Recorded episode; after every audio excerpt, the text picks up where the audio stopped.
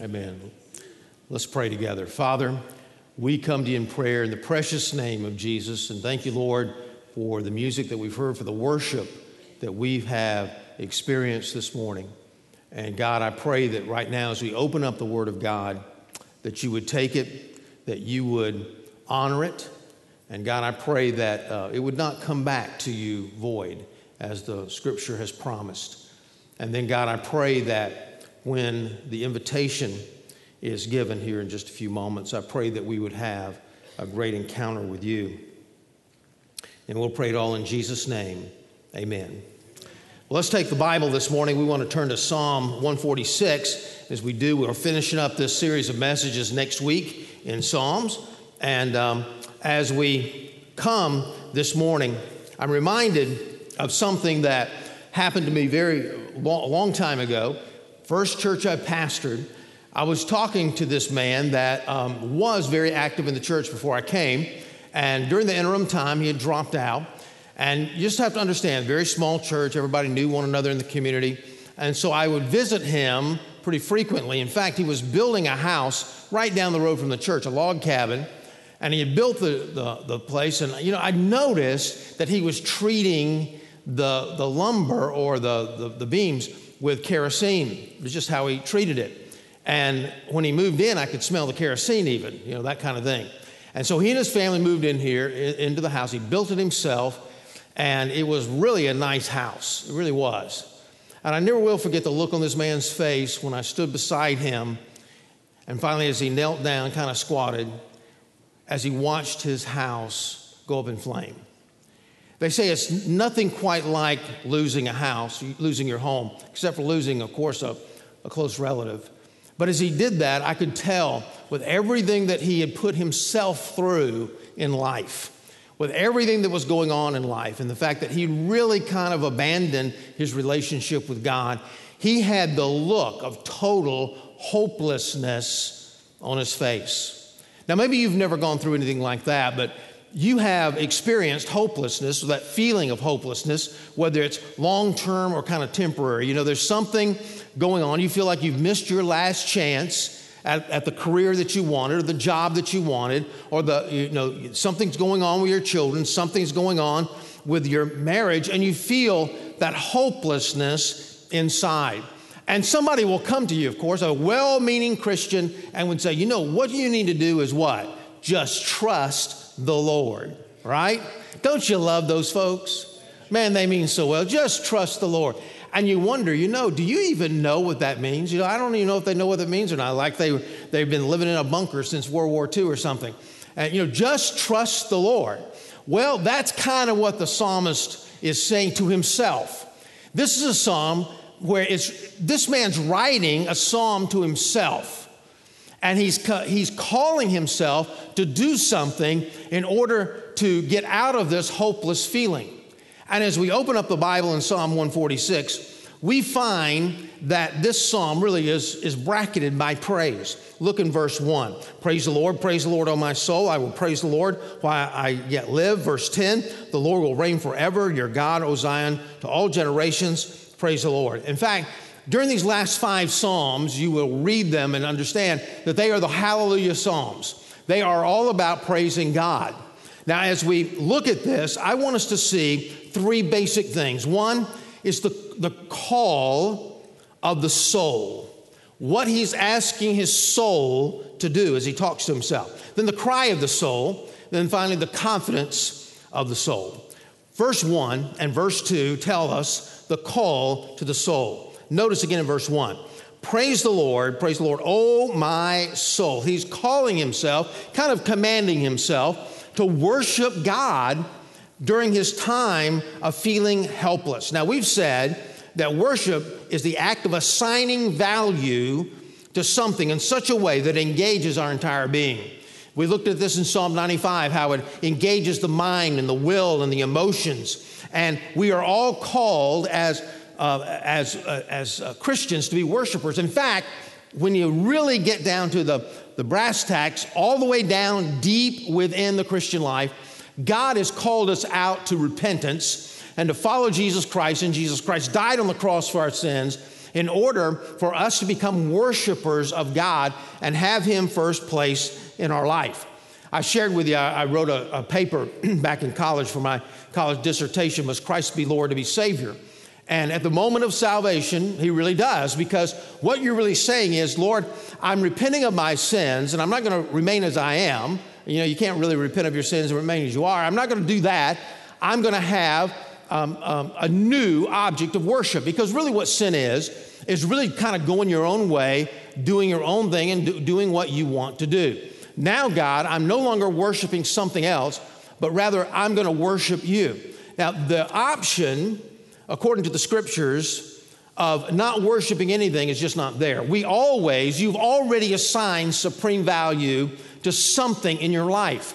In order to, get, to be encouraged in this life and to really be able to trust God, we must know what our object of worship is. We must know what is holding first place in our life. You look at the first two commandments, have no other gods before me, don't worship any idols, just not open that we don't have something of supreme value on the throne of our life. And it's so, worship is so important because it really begins, whatever we uh, place supreme value on, really begins to define our life. For example, we had um, the youth band just did uh, something the other, on a Wednesday night. They had a youth night where the youth ran the whole show, show and I got a chance to go in and hear the youth band. Man, they're really good. In fact, don't you agree? Yeah, it's good. It's good.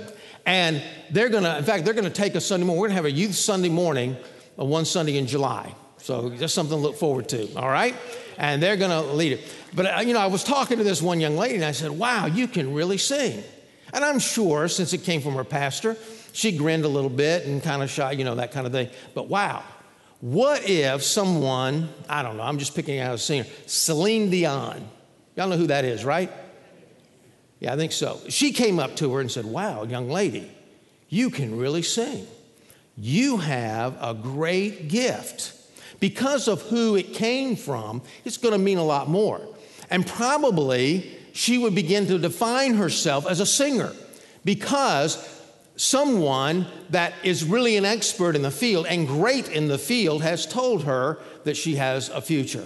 We begin to define ourselves by what we place first in our life. Now, here's what happens. Here's what happens. You are disappointed in life. You, we all go through those disappointments. We, we all go through those down times in life. And I've discovered, I've discovered this. Let me quote this. I'm quoting myself, but I can't remember what I said. If, if the thing you want and do not receive causes you to be upset with God, then that thing is more important to you than God.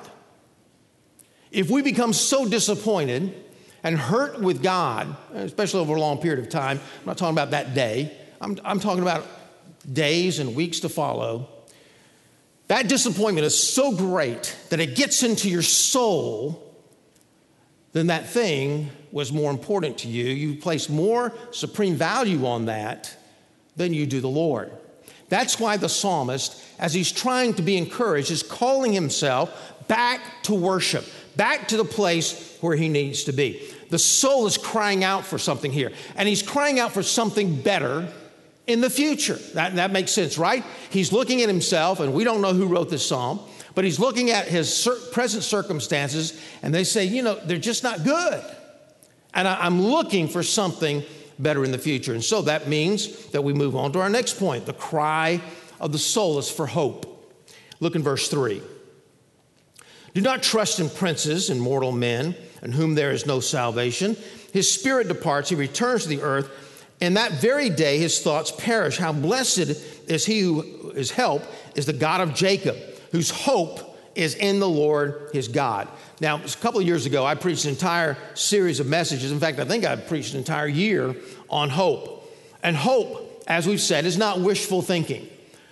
Hebrews eleven one says this, as it begins to define what faith and trust in God is all about, here's what it says. Now, faith is the assurance of things hoped for, the conviction of things not seen. And so, now faith, that first part, the assurance, the substance of something that is hoped for. In other words, I trust God enough to where I feel like that what I'm praying for, and that's what, what I'm hoping for, is already as good as in my hand. It's already there. And I'm acting as though I already have it. That's what the psalmist, uh, the writer of Hebrews, is saying. And so the writer of Psalms is saying, look, that part of faith that looks to the future is hope. That's what the whole biblical definition of hope is. It's not wishful thinking. It's looking forward to something that you trust God for. And so as we look at this, we, we understand the Bible talks about, for example, a living hope of salvation. Listen to First Peter. Blessed is the God and Father of our Lord Jesus Christ, who according to his great mercy has caused us to be born again to a living hope through the resurrection of Christ from the dead. Now, do we just simply have a hope of our salvation, wishful thinking? I hope I'm saved, hope I live a good enough life, hope I get there somehow. No, we have trusted in the Lord Jesus Christ to save us. We don't do anything for that salvation. Christ has already done everything for that salvation. Now we look forward to that resurrection day. That's the hope he's talking about. He talks about a, a hope of eternal salvation. He talks about a hope of the second coming. It's called the, the great hope in our life, the greatest hope. Titus talks about this. Are we just hoping that one day, wishful thinking, the Lord is going to come back for us and take us to heaven? No, we, we have an assurance of that. Now we're looking forward to it. Now, why is that hope so vital? Hebrews, again, I just quote from this book because it is a great Old Testament commentary. You want to know what went on in the Old Testament? Read the book of Hebrews. Hebrews says this, this hope we have as an anchor of the soul, a hope both sure and steadfast, and one which enters within the veil. Man, that's a, that's a lot of stuff. And you wonder, okay, that's a, that's a lot of stuff he's talking about. Now, excuse me, what does it all mean? What does it all mean? Well, it means this. When you have an anchor, you have it, you have an anchor tied to the ship. That makes sense. And then you throw it into the ocean, and the idea is that anchor is going to to uh, hook into the ground or hook onto something at the bottom, near the bo- bottom of the ocean that's going to anchor the ship. And so the ship is not going to be able to move. It's not going to be able to drift. Now, how important is this anchor, this hope that we have? That hope acts as an anchor. Part of that anchor, that chain, is tied around to us. He says we have a hope within the veil. Now, behind the veil, as we've said before, in the Old Testament tabernacle in the temple was the, the Ark of the Covenant, where there was a mercy seat. And one time a year, as we've said, that priest would go behind the veil and make sacrifices for the sins of Israel for the coming year. But the point to the Ark of the Covenant was that's where God was. Really, that was the presence of God in Israel. Now, we don't think about him being in a one place anymore, whether it's in a church, whether it's in a temple, whether it's an Ark of the Covenant, but it was back then. That was the presence of God. That's the reason there was a veil. Nobody could go and look upon God. Nobody could be that close to God because Christ did not die, had not died for our sins as yet. So one man was allowed to go one time a year. The idea here that Hebrews is giving us is that hope is like the anchor. We're, we're tied onto one end, and we throw it under the veil, and it wraps around the Ark of the Covenant. That's what he's saying, going behind the veil. So that anchor, that hope that we have in God, anchors our life. We don't drift because of it. We don't react to everything that comes along. We keep trusting in God no matter what may come in our life because it's wrapped around the very heart of God, the very presence of God in our life. And so you may be looking and say, well, I don't have any, I don't know if I have any hope. This is my last chance of, of a job, uh, last chance at marriage. You know, I just lost someone, and I think that may be my last chance. And so he says, look, the problem is sometimes we misplace our hope. Look with me back in verse three. Do not trust in princes. Now, princes were the rulers. They were the people that really made the difference. They were the decision makers. The people that are very important. He says, don't trust in this. They're mortal men in whom there is no salvation. They can't save you. Did they die on the cross for you? No. Could they die on the cross for you, for your sins, if they wanted to? No. Then he goes on to say, his spirit departs. The princes they, they die. And he returns to the earth. And the very day his thoughts perish. He says, look, men die. They can't rescue themselves. How can they rescue you?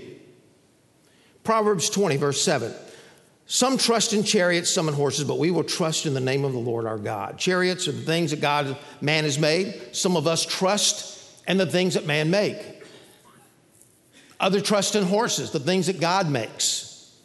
But point is, we're trusting in something that's not with the Lord. Verse five, how blessed is he who, the God, this is the word El, or the mighty God, the rulership of God. And he says, the God of Jacob. Now, Jacob and Israel, same person. Why Jacob? Well, I think that the psalmist was just simply saying, look, he's a personal God. Let's get back to the personal name for Israel. It's Jacob. And so he says, he says, whose hope is in the Lord, his God. The difference, there's a difference in hoping that something happens and hoping in something. You know, some of you recall the song, maybe you've heard a million times on radio, which one of my favorites, Even If. I, I quoted it when it first came out. And in that song, it says, hey, even though all these things happen to me, my hope is not still in you. He didn't say that. He says, my hope is you. My hope is you. Something very close, something very personal. What's the difference? Hoping that, well, I hope it's not going to rain today. I hope it is going to rain today. I'm hoping that something happens. I'm hoping that I will get that job. I hope that uh, that person will marry that person. I hope that somehow my son will meet the right girl and change, turn his life around. I'm hoping that something happens versus something in. Nothing wrong with hoping that something happens. But what do you place your hope in? For example, somebody says, well, I do think my really only hope is for my son to meet the right girl, and he's going to give his heart to Jesus and turn his life around. You're hoping in a girl. You're not hoping in Christ. But, Pastor, if I get that one job that I really need, I'll be happy in life. You're hoping in, not hoping that you'll get a job. You're hoping in that job, that happiness that is going to some, somehow fulfill your life. Some of you may be in business. This is a good example here. You're in business, and you're thinking, wow, I don't know what I'm going to do. I, I don't know. I mean, I can't hardly pay the bills. I'm, I'm barely getting by. What in the world is going to happen? And one client comes along, and you think, oh, my goodness. Lord, if I could get that one client, oh, my goodness, my problems will be solved. And you think, I, I just got to put everything into this one client. And you, you try to get that one client, try to get and that one client falls through. And you lose hope. Why? Because instead of put, putting our, our hope in God, we were putting our hope in that client. You see, there's a difference between hoping that and hoping in. And the psalmist is saying, I'm going to re- place my hope in that which I place value upon. And he calls his soul to worship. He calls his soul back to following God because he knows that's where his hope is going to lie. Then thirdly, the confidence of the soul. The psalmist is calling himself to worship, and he says, look, I, I got to have some reasons. I've got to remember what God's all about. And he gives four things here that are crucial for us to know and to remind ourselves of if we are going to trust in the Lord. Let's look at them. In fact, let me just look at this. Look in verse six. Look how many verbs are here. Look how many things that God does. Who made. Verse six also. Who keeps. Verse seven. He executes. He gives. Verse eight. The Lord opens. The Lord raises up. The Lord loves. The Lord protects. The Lord supports. Over and over and over again, we're reminded, and he reminds himself of the, all the things that God is doing. Now, he puts them in four categories, and they're all in these verses. Verse six talks about the fact that he rules, who made heaven and earth, the sea and all that is in them, who keeps faith forever. He is in control of all things. He rules all things. God is faithful in his relationships, and he can do it. Now, many people have a problem with that because they say, okay, now if God loves me and he is in control of all things, then everything ought to work together and I ought to feel good about everything. Isn't that Romans eight twenty-eight? No, it just says all things are going to work for, together for the good. It doesn't say you're going to feel good about everything, but we'd think that. You know, come on, God. I mean, after all, these are my kids. God, after all, this is, this is my job. This is my career. I've got to be able to make a living for my family. And they're all important things. But we wonder, how in the world could it be that God rules and he loves and they don't come together? There's a book written, and I do not recommend it. It says, Why Bad Things Happen to Good People by Rabbi Kushner. And he determined in his book that God is a God of love, but he's not all-powerful. He cannot be. If he was all-powerful, all these bad things wouldn't be happening to good people. So he came to the conclusion that God is a God of love, but he just can't help because he just not have control over the world.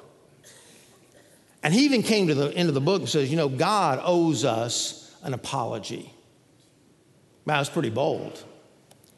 But God does rule. In fact, if God doesn't rule, then we can't trust him. And I'm not saying that he's not trustworthy as far as character. I'm saying if he doesn't rule, then he can't do it. He can't save, you know, the people that you're praying for. He can't provide for you financially. He can't because he just doesn't have control over it. But the Bible teaches that he does. The Bible teaches that he's sovereign. He's a ruler over the entire universe. There's nothing that God cannot do. The question comes to us, can God do it? In fact, if I'm going to trust somebody to do something, I've got to have two basic things. Can he and will he? Can he? The answer is yes.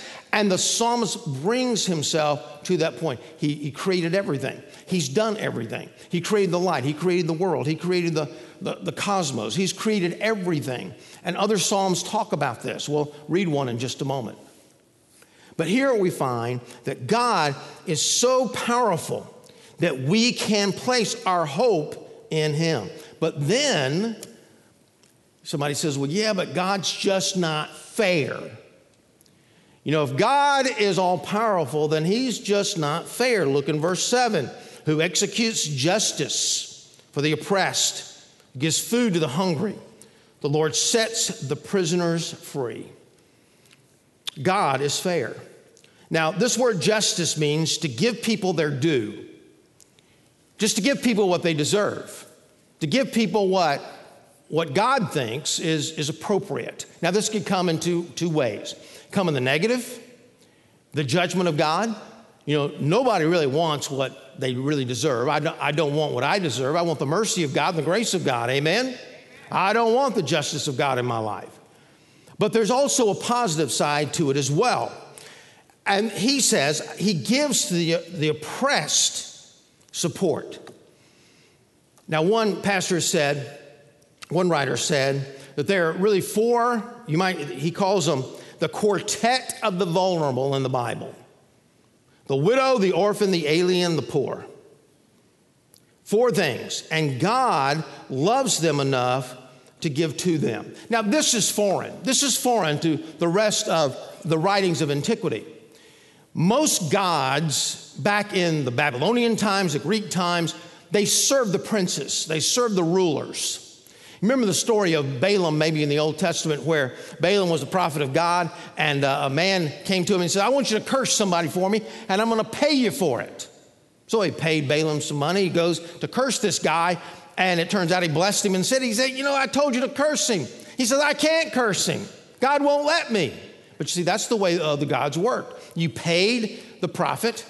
He goes. He, he prays that Um, that, that the God would curse the people. He worked for the elite. Now, it, it, it seems here, and it is here, that the psalmist is saying, no, the Bible teaches that God works for the oppressed. You heard the phrase, God helps those who help themselves. The Bible teaches that God helps those who can't help themselves. And we're a testimony to that on a spiritual basis. Notice that unlike this, he says, unlike the world, he says in verse seven, justice to the oppressed, those who have no freedom, gives food to the hungry. He sets the prisoners free. You know, this, can I say this? This looks like a liberal agenda. That's what it looks like. I said, well, this couldn't be in the Bible. It's a liberal agenda. Can I, uh, let me just share this with you. We look through lenses, just like these glasses. I'm looking, if I take these glasses off right now, I wouldn't be able to see you. And that would be okay. But I wouldn't be able to see the Bible either. And that, that would bring a lot of, actually, I like to see your faces. I like to see that you're paying attention or not. You know, whatever the, whatever the case may be. And so we, we look at things through it and we say, well, you know, here's, let's see, this is your left. This is the liberal view and this is the conservative view. And the thing about it is, if I can just throw this in, it doesn't, if we throw out, for example, an environmental bill or issue, all the liberals would say, oh, this is great. I can't believe you wouldn't believe in this. And the conservatives say, oh, you know, that's not good. That, we don't even read the bill. We have no idea what it says. Same thing with gun control. The conservatives would say, oh, no, you can't control guns. The liberals say, well, any law that control, controls guns is a wonderful thing. We haven't read the law. I mean, there's nothing wrong, for example, and, you know, I can go on record as saying this. I think we ought to outlaw all bazookas in preschool. But if you did that, somebody would say, oh, a gun control law, you can't do that. Environmental law, oh, you just can't do that. We don't even read the laws. Why? Because we're we're looking through a lens. I've mentioned a social issue. I can't even remember what it was. And uh, it was on the other campus. And um, I, I know that uh, there's a different group of people. We have a lot of people there. sixteen, I think, people came last week over on the East Campus that were visitors for the first time. And so that's, that's a lot considering the crowd that they're having over there with one hundred fifty people. But I just mentioned something. And really, it was going to be on their side, but they walked out before I, they even gave me an audience. Just mention the word. Now, here's what's happened. People say, well, liberal, conservative, Bible's just sort of in the middle somewhere. Bible's not in the middle. Somebody else, and this is what's really happening. Conservative, or liberal, I'm sorry, liberal, conservative, Bible. And anything that we look at through the scripture, we look at the lens of our political and ethical views. And we interpret the Bible based upon these political or ethical views. And, and here they are. And other people do put it in the middle, go, go back and forth, back and forth. Listen, the Word of God is not an opinion. The Word of God is the truth. And it's not below it. It's not between it. It is above every single opinion that you and I would have. And if you want to go by the truth, and think for yourself by the Word of God. Go by the Word. Go by what God thinks. Now, a lot of people think you're, you're screwed up because on one hand you're over here, on the other hand over here. What are you, liberal or conservative? I am biblical, you can say. I believe in the Word of God and interpreting the world through the Scripture. But here we have something that is really not liberal, folks. It's, it's just church. The church ought to be feeding the hungry. You say, well, you know, we'll reach more people if we feed the hungry. We, never, never mind that. We ought to just be doing it. We ought to be helping the internationals that are here. In fact, this fall, we're going to try to put this together. But this fall, there are international students moving here, of course, every year to U C F. And, and they're, they're setting up meals that you can invite an international student over at your house. They want to know about church. They want to know about what's going on in America. The perfect opportunity to welcome them not only in, but also to share the gospel with them. This is just simply biblical stuff. We have an English as a second language ministry. A couple hundred people involved in learning English and also learning the gospel every Tuesday night, and I think Wednesday morning. Here's, here's something. My dad, who's now eighty-nine years old, bless his heart, here on Father's Day, I'll mention him. Um, but um, he, he can't do a lot of witnessing now, sharing his faith. He does some. But he uh, he's suffering from dementia. Uh, just can't remember things very well at all. But there was a day where he and a friend of his by the name of John Pugh not had a goal. This was about maybe, I think all this kind of quit about ten years ago. But for about ten years, maybe fifteen years, every Saturday morning they went knocking on doors, and their goal was to knock on every single door to give everybody in Athens, Georgia, a chance to hear the gospel. Just the two of them. Uh, they didn't make it, but they made a good, concentrated effort. But he said one young man they led to the Lord, and a lot of times, you know, that people would pray a prayer, and they'd never come to church and be discouraging. One young man they led to the Lord, it was from China, could, could speak some English pretty good. They got him to church, very curious about church, had received the Lord, followed the Lord in believer's baptism, and started growing. And for the next three, four years, as he was in school at the University of Georgia, he went to Prince Avenue Baptist Church and learned the Word of God. And then when he graduated with his P H D, he went back to China to teach and to carry the gospel of Jesus Christ to that country. We can make a difference in that way. But here we find that God helps those who can't help themselves. Listen, God is fair. So, well, God's not fair to me. This is what's going on in this. No, no, he is fair, because if he fed your, your value, your God, you would never follow him. It's the goodness of God that leads people to the repentance. But I got to move on my last two points really quickly. The Lord opens the eyes of the blind, verse eight, he cares. God cares. God loves you. He opens the eyes. The word eyes here in the Hebrew is just not there. It's just assumed. So really what it really reads is the Lord opens the blind. You can be blind to anything, including spiritual blindness of not being able to understand and not willing to understand the gospel. He raises up those who are bowed down. So not only does God have the power to do anything, the psalmist is reminding himself, he's fair in everything that he does, but he also loves him enough to do whatever needs to be done in his life. Finally, in verse nine, the Lord protects the strangers and supports the fatherless and the widow. He protects. He's there for us. He's there. He's in control of all things. He's there and he reigns. The Bible says in verse ten that he's going to reign forever. He's king forever and forever and forever. Sometimes bad things happen to even good people. Good people, at least in our eyes. I don't know if many of you remember the story happened back in the nineteen eighties, nineteen nineties. Dave Dravecky was a uh, pitcher for the San Francisco Giants, and he um, got cancer, bone cancer, I believe it was. And it took him a long time, I think a year, year and a half, to, to get through this, the chemo and all the things that were going on. And the day that he came back to pitch for the Giants, the place was packed. And he pitched for the first time in like a year and a half. And he did really well. And the whole crowd gave him a standing ovation. It was, a, it was just one of those great feel-good stories. Dave Dravecky, a Christian, gave all the glory to the Lord. He said, you know, the Lord brought me to this place for a purpose. I'm going to live out that purpose.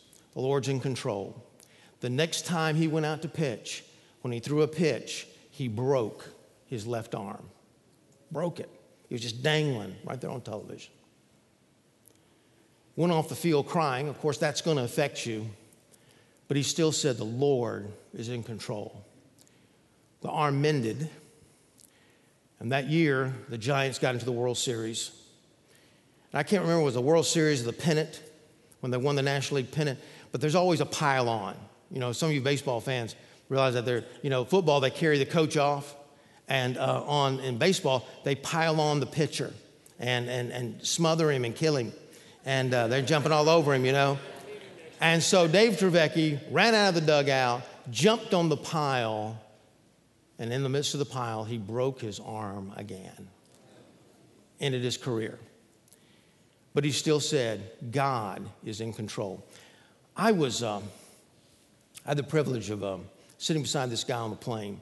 And uh, it's one of those, I won't say which airline it is. It's a good airline. I fly it a lot when I fly. But it's one of those where it's just a scramble, you know, to find your seat. No assigned seats. You know what I'm talking about, right? And uh, and you're just anxious the whole time, you know. You know, gee, I'm in the B line, C line. What am I going to do? You know, that kind of thing. So, boy, to my amazement, really, about five or six rows down, there was an aisle seat open. And yes, yes, there was a skinny guy sitting right in the middle. I mean, I mean the duo, you know what I'm saying? Can't get any better than that. Aisle seat with a skinny guy in the middle. You know, skinnier than, you know, than, than most.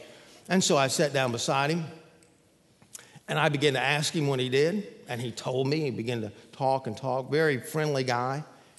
And uh, I said, God, he's just never going to ask me what I do. You know, r- ruining my my way to get in. You know, I got to think of something else. So while he was talking to his son, I pulled out my laptop, and I, I mean I, my iPad, and started just reading the Bible. Wasn't a plan, and I was just trying to read and try to think, how am I going to bring up this? How am I going to s- smooth it out and just sing, come right out and say, hey, if you were to die today, would you go to heaven? You know, I mean, you know, that's kind of abrupt, you know. And he looked at my iPad, and he said, huh, what do you do?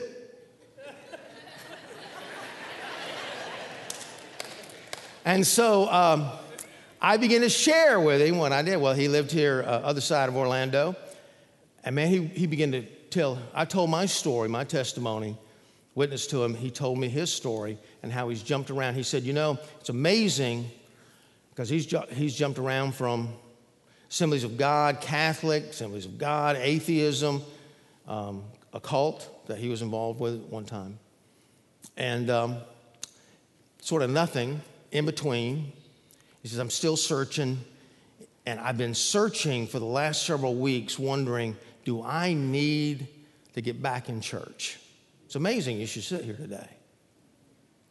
And I'm starting to say, well, it's amazing you didn't take the aisle seat and you were so skinny. I mean, it's just, but I didn't, I didn't say that. I think I did, actually. Um, but he made a comment. And he said, I saw this billboard, he said, and it said, are you hurting? Jesus is the answer. And he said, you know, I think people, so that's what really gets me. People take advantage. It seems like people take advantage of um, your, your plight, your, your, your difficulties. I mean, is that the real reason why you receive Christ, just because you're going through a bad time? Well, see, here's the thing. It's not that you're taking advantage of someone's situation, but what you're doing is giving them hope. Look. You're here. The goodness of God leads people to repentance. What does that mean? That means that Jesus Christ is the answer. He's the answer going through your troubles. He's the answer when you think everything's great and you're still not satisfied with life. Because Jesus Christ took on our sin, for we can become worshipers of God. As the psalmist comes to the conclusion, praise God. God. And I, I want to praise God this morning for something that we don't find in this passage, but we do. It talks about judgment, if I can just go back to that for just a moment. And the negative is not here. You know, one of the things that I um, um, discovered and, and look at in the New Testament, um, and I, th- I think one of my seminary professors actually brought this out, but he said, when Jesus stood up to preach his first sermon, I remember my first sermon. You know, I preached, I, you know, I thought, man, I'll never get through this in thirty minutes. Ten minutes later, I was finished, so I preached it again. And bad thing about it is nobody knew the difference, you know. That's the thing. But Jesus preached his first sermon, and it came out of Isaiah sixty-one. If you remember that, uh, some of you that, um, um, I'm going the wrong direction. Isaiah sixty-one. He took it right out of the scripture. The Spirit of the Lord is upon me, he said, because the Lord has anointed me to bring good news to the afflicted. He has sent me to bind up the brokenhearted, to proclaim liberty to the captives and freedom to the prisoners, proclaim a favorable year of the Lord and the day of vengeance of our God, The day of vengeance of our God. If you look at Luke chapter four, when he actually preached the sermon, he left that part out. Oh, take advantage, take advice from Jesus. Don't preach on the negative. That's not what he was doing. Jesus preached on the negative a lot, more than any other preacher today does. Why did he leave that out? Because he didn't come that first time to this earth to bring God's vengeance on you. He came the first time to bring, to bring God's vengeance on himself for you. Bind up the brokenhearted, but not, it's not the day of vengeance of our God. It's a day of grace. And dear friend, if Jesus Christ will go to all the difficulty to die for you, he does have a purpose, he does have a plan for your life. And I ask you to come and worship God today. Worship him. Put him first, and he'll make the difference. Let's pray together. Father, in the name of Jesus, I pray that you would speak to people's hearts even now. And dear friend, if you've never received Christ into your heart or you're not assured of that salvation experience, I want you to pray this prayer with me right now. You can pray it silently as I pray aloud. Lord Jesus, thank you for loving me. Thank you for coming to bind up my broken heart, to help me in my affliction, to open up my eyes to the truth, to raise me up, to love me, to protect me, to support me. And I repent of my sins and everything that takes me away from you. And I ask you to come into my heart, my life, making me the person that you want me to be. In Jesus' name. Thanks for listening. You can find more sermons and other information at cross life church dot com.